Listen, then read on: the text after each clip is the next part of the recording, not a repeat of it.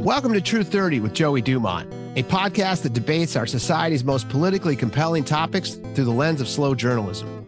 Each show is investigated with a focus on narrative as well as discovery. We believe that the complexity of our culture today cannot be crammed into six minute television segments or snippets and memes on social media, where ideology and entertainment has overtaken the creed of historical reporting. On the program, you'll hear the opinions of subject matter experts to help you separate the signal from the noise. Our collective goal is to better understand one another, not win a battle. After watching, you'll be reminded that a proper debate is not about victory, but that of inquiry, education, and viewpoint diversity. So tune in and talk amongst yourselves. You may even learn a thing or two. Juan Williams is a journalist and political analyst for Fox News. He also writes for several newspapers, including the Washington Post, the New York Times, and the Wall Street Journal. Williams has also worked as an editorial writer, an op ed columnist, and White House correspondent. He's a registered Democrat. Williams is the author of the best selling book, Eyes on the Prize America's Civil Rights Years, 1954 to 1965, a companion to the documentary series of the same name about the civil rights movement, Thurgood Marshall, American Revolutionary, a biography on Thurgood Marshall.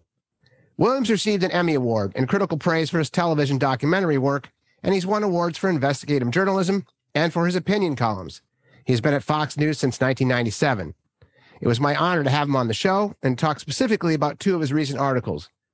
Democratic infighting could spell doom, and chaos beckons if the MAGA GOP wins. I hope you enjoy the show. Well, there we are, Mr. Juan Williams. I really appreciate your time.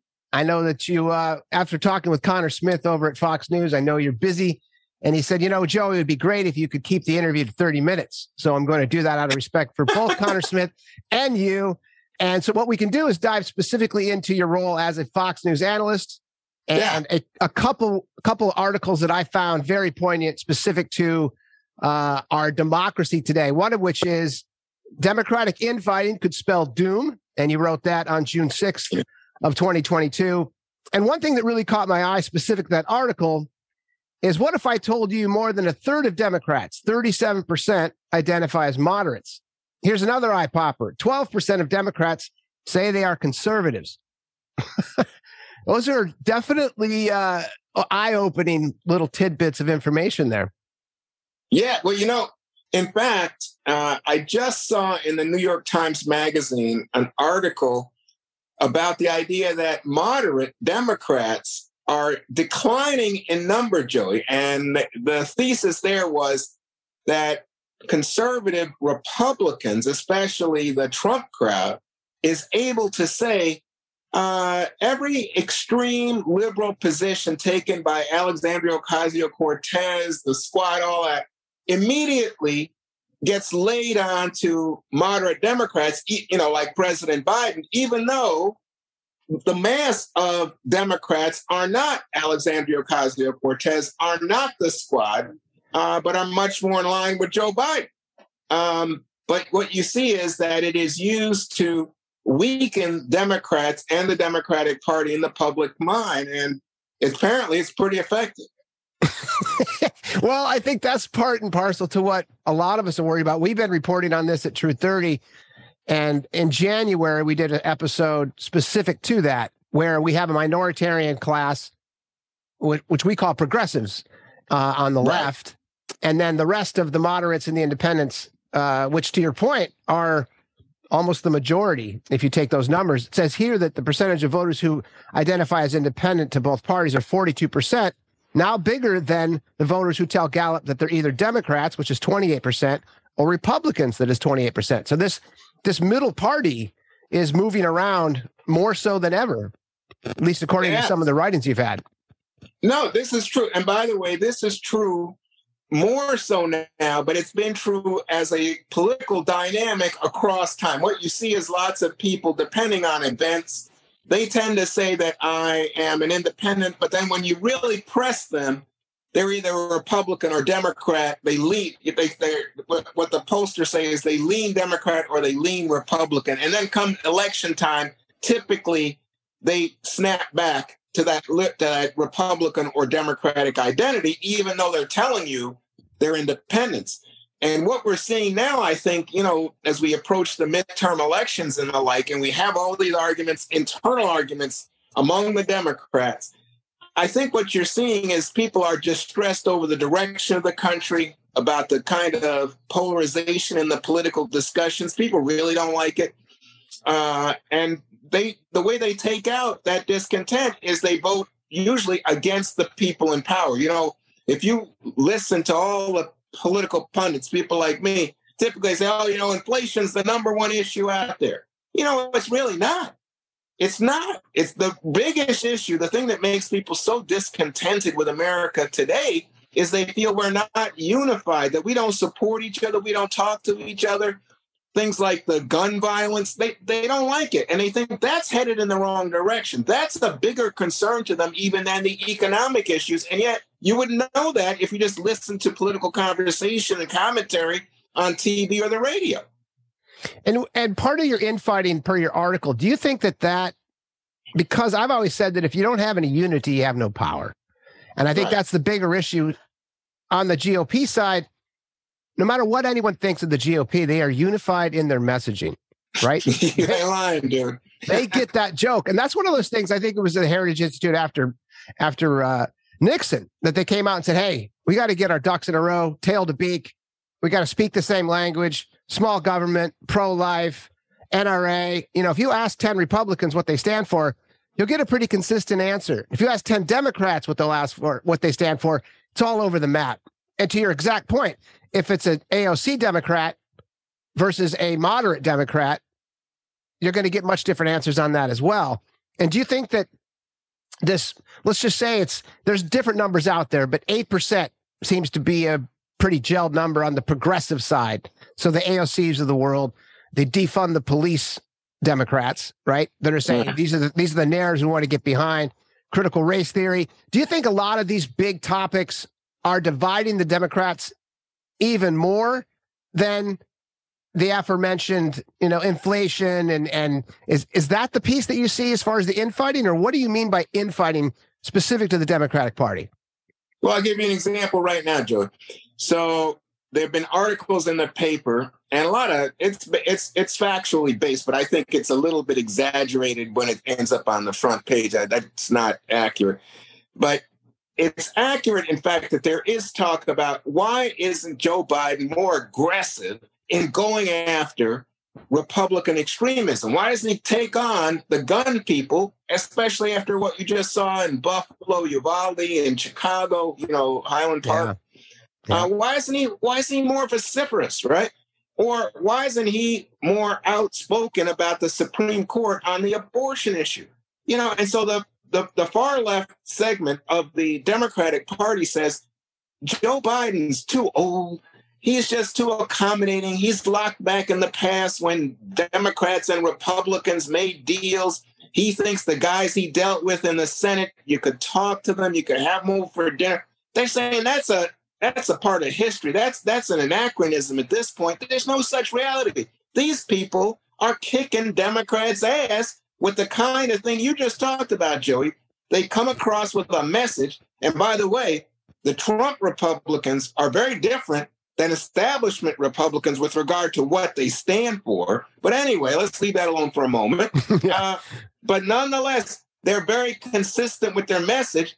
And if you listen to their podcast, if you listen to their radio, you listen to their TV, the number one thing they say is Democrats are a bunch of far left socialists, if not communists, yep. and they stole an election. That's their big message. That's that's what they're selling. Is somehow Democrats are an elite who cheat at elections. They want to open the doors. Uh, they want replacement theory. They want to bring in a new set of voters to replace the American vote, and they're cheaters. They cheat. I mean, this is unbelievable because there's no basis for this yeah. in the 2000 election results, right?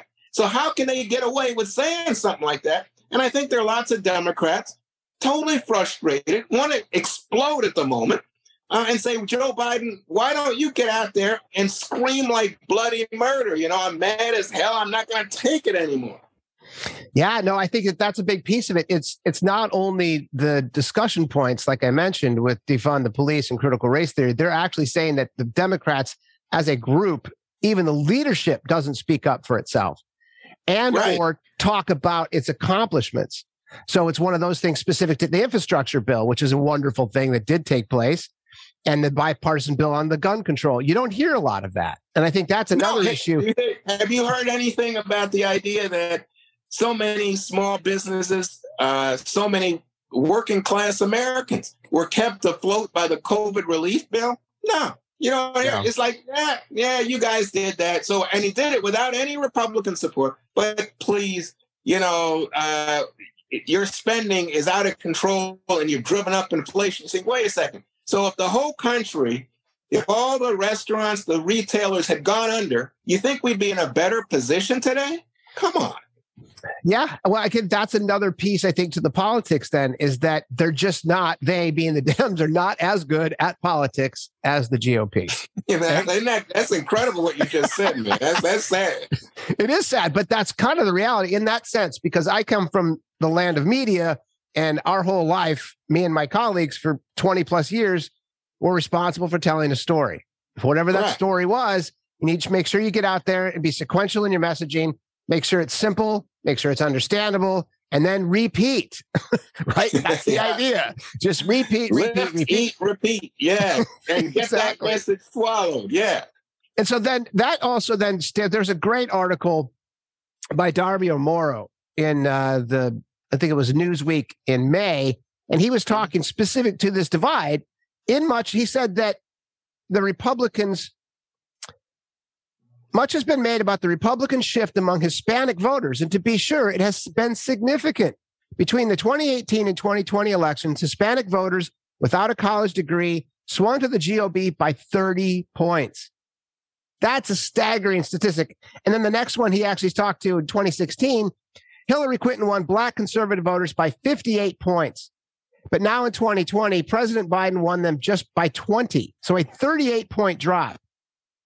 So what do you think there? I mean, you, do you see that the Hispanic and the black voters are also steering away from the Democrats based on messaging and feeling like they're not being taken care of? No, this story is again oversold. Oversold. The basic, okay. the basic facts are right, not the numbers, but I think okay. the basic facts are right.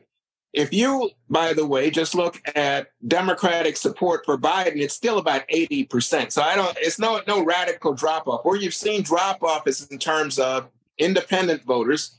And again, these are people who may have been lean Republicans, but now identify as independents, but especially after Trump, but are leaning back because the whole political environment, as I said, people are very dissatisfied with the direction of the country. And Biden's approval rating is in the tank, right? He's down around yeah. 39, 40%. So maybe they're leaning. But in terms of the minority population, Joey, this is really interesting. It's not as significant, especially black women, they're still with Biden, but and they're still with the Democrats. But what you see is, let's say, among black men, I think there are black men who think, well, you know what? The economy is not as great. I'm not happy. I don't see this guy performing in terms of, and this gets back to an earlier point in our conversation. I don't see Biden creating police reform after George Floyd. He said he was going to do something. He didn't do it. He let Tim Scott and the Republicans stop him. Or they think to themselves, what about voter suppression? oh, wait a minute. Biden said this was like new segregation. You know, he wants to know who are these people? What are they doing to stop people from easy access to voting? And yet they don't get anything done. They have a majority in the House, a majority, slim majority in the Senate. They have the White House. They didn't get anything done. So there are a lot of people saying, you know, man, forget it. I I'm tired of these politicians. They just lie to you, right? Okay. And on the Hispanic side, again, I think the power of the constant messaging. And again, good work by the Republicans, can't take that away from them. But the constant message these people want to defund the police, these people want to open the borders, these yep. are the people who want to let transsexuals compete against girls. You know what I'm saying? That yeah. stuff, that culture war stuff, has a real strong level of penetration in that Latino community who's looking for direction in terms of American politics. It's still the case, though. I want to emphasize this. It's still the case that you can rely on 60 plus percent of Latinos to vote for Democrats and maybe more to vote for Biden.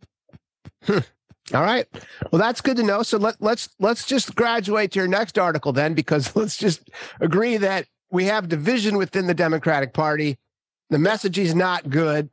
What we do understand is your article. You wrote an article on June twentieth called "Chaos Beckons If MAGA GOP Wins." So this mm-hmm. goes back to your thing too. Old school. Ben Sasse, Jeff Flake, McCain. I, you know, even for me as a as a centrist, I I've always I looked up to those men. I thought they were good leaders, and we don't have them anymore, right? I mean, Ben's now an ambassador in Turkey, and I think Jeff. Oh, is it no, no? Ben is still senator. Jeff Flake is now an ambassador for Turkey. Uh, right. Uh, we just don't have any more moderate Republicans, and to that's one of your articles, which actually this is the one piece that I wanted to talk about. Is the current MAGA stars are Marjorie Taylor Greene, Matt Gaetz, Lauren Boebert, Paul Gosar, Andy Biggs, Mo Brooks. These are people that are very extreme. These are people that tout the exact line that you mentioned before that this was a stolen election.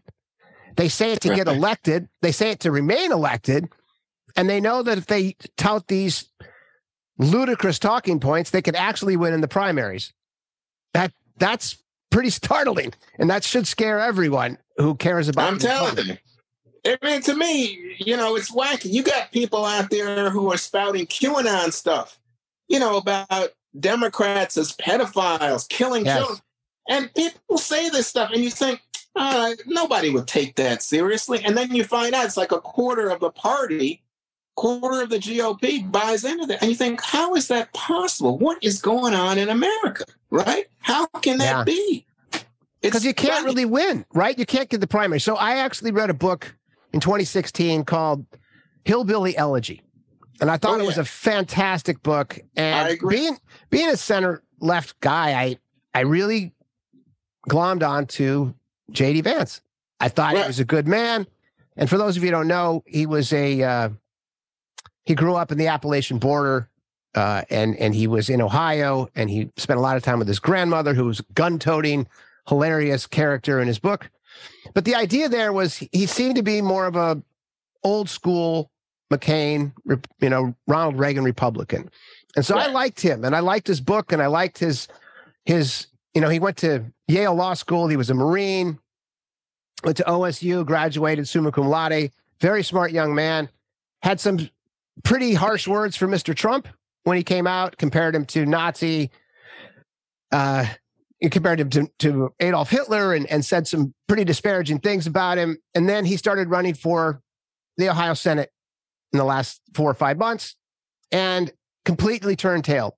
Said that Donald Trump was his favorite president in his lifetime and that he was the kind of leader we need today in our country. And he got yep. his nod and he was way behind in the polls. And he actually took the primary. So now he'll be competing uh, in the November midterms.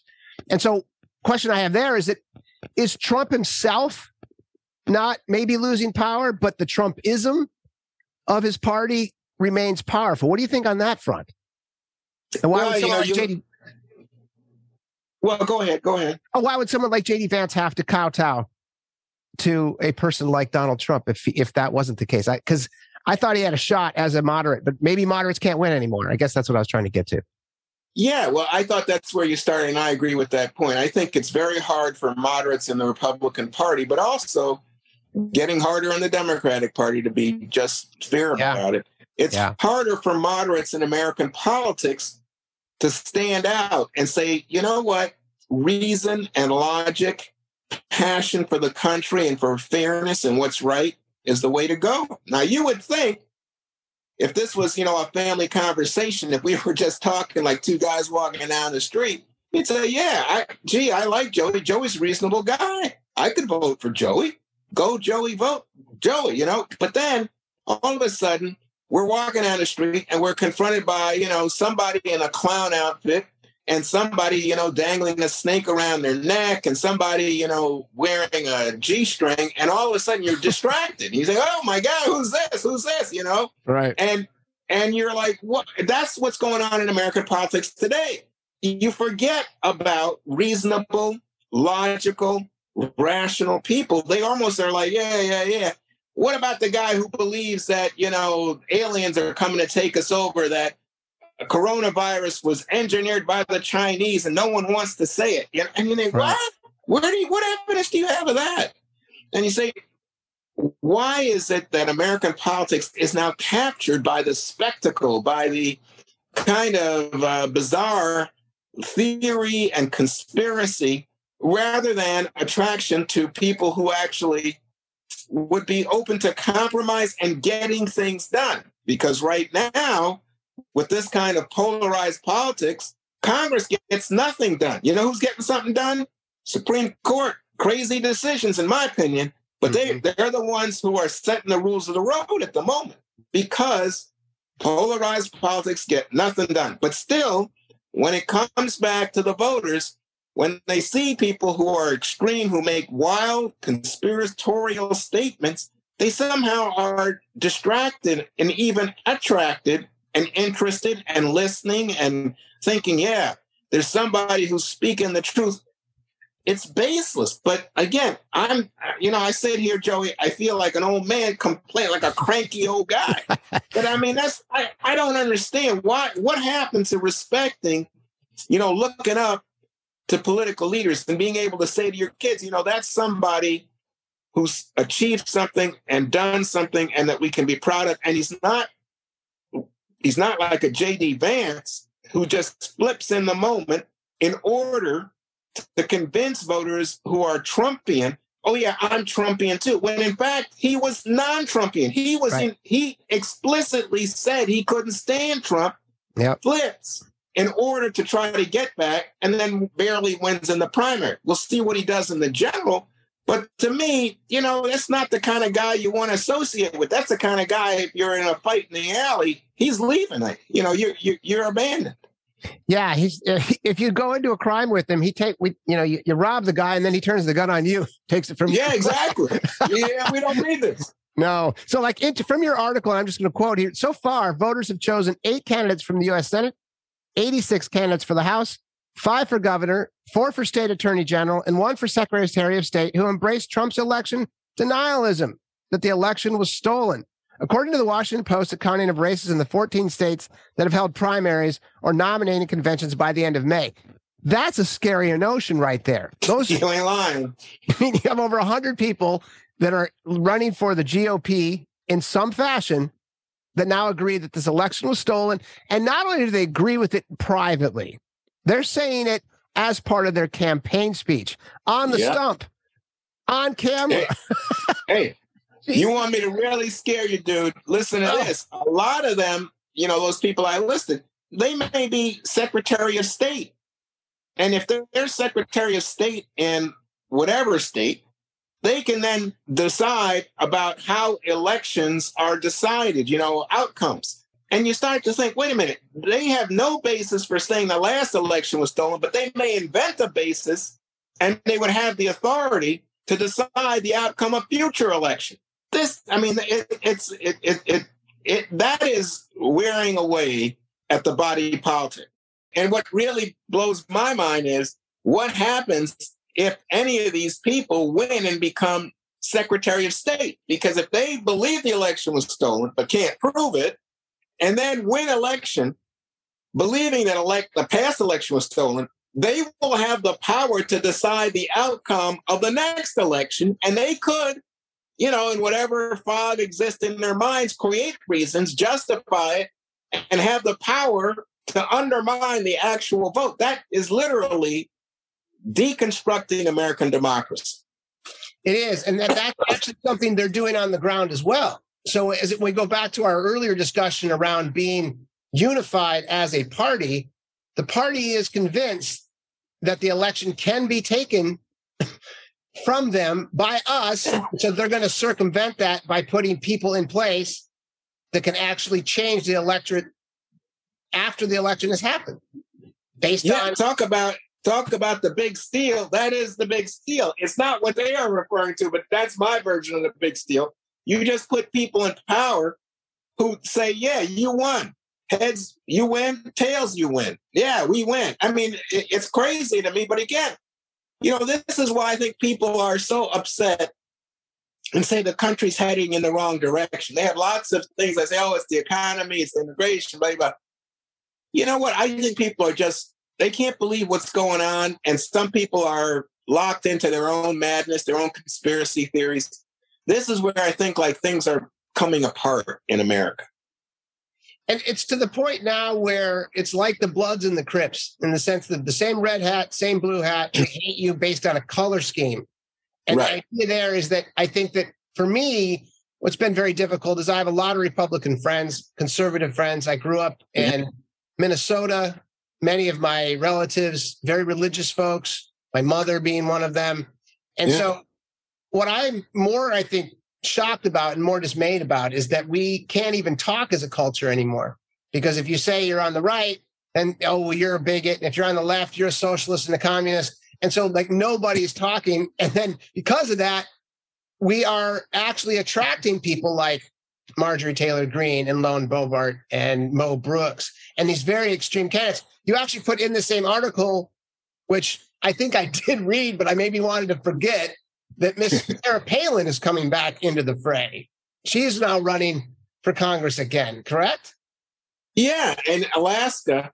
And, you know, she is now trying to buy into the whole Trump line, you know, saying that she's going to make Alaska great again. I mean, it's, you know, you just, you know, what's going on? I mean, it's like politics has always been a theater but it's now like a theater of the absurd. And we just want to see more craziness, and we're attracted to voting for people who are wild personalities. I mean, I don't think that there's much basis for Sarah Palin as a candidate other than the fact that she's got tremendous name ID and you know, she was famous for saying, you know, like lipsticks, uh, lipstick on a pit bull, you know, and all this kind of stuff. That's that's I, I really don't know what she has done since she was the vice presidential nominee and governor of Alaska. And you know, it's it, I think she had a reality TV show. I think she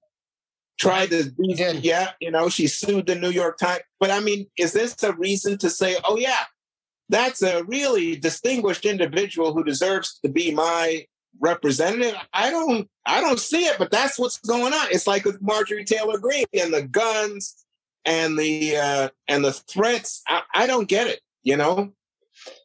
I don't either, sir. Let me ask you this, so I let you go because I promised I'd keep you under 30 minutes. What what do you think the Democrats can do change some of the perception out there specifically to your point, it's not just that we have issues, it's the perception is even worse than, yeah. the, the, issues we're dealing with. So, what, what do you think we can do um, as a republic, as a dem- Democratic Party, to better serve the constituents, specifically to information and understanding what's going on?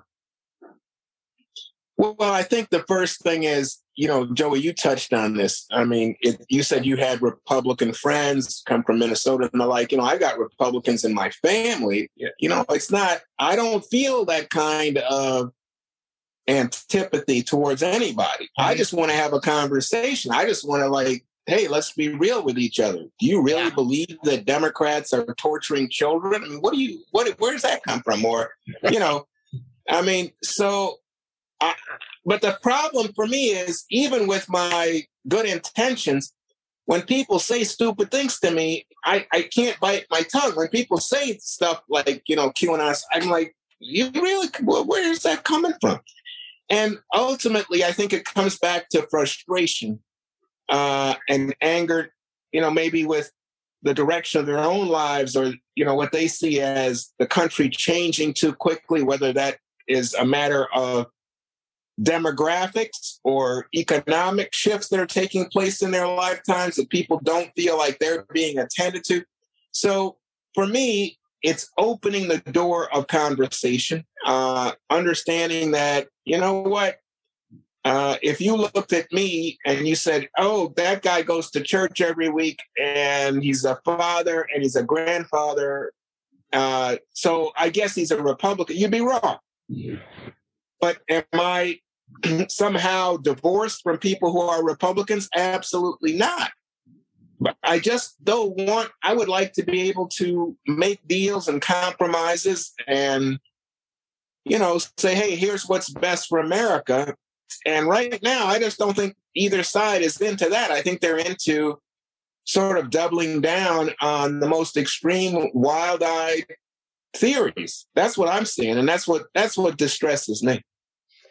Well, I'm with you, sir, and, and let's just hope that uh, you know they say things get worse before they get better. So let's just let's hope we, hopefully we've gotten to the worst part and things start. Yeah, I don't know. I, I don't know what I mean. People, have you heard people talk about civil war? I just don't. I mean, I just pray we don't get to something like that. I mean, I don't know. With all these guns, you got to worry, right? Yeah, no that that's that's exactly it. So I again, I really appreciate your time. I know you're super busy, and uh, I continue to enjoy your articles in the Hill and keep doing what you're doing over at Fox. We sure need analysts more than ever. So thank you again for your time, sir. This was more more fun than I could have anticipated, Joe. It's a pleasure to be with you. Thank you. Cheers. Bye bye. Thanks for tuning in, everyone. If you dig what we're doing over here, please subscribe. And while you're at it, please download an episode or two and leave a review. I'd love to hear your thoughts. Until next time, big hugs.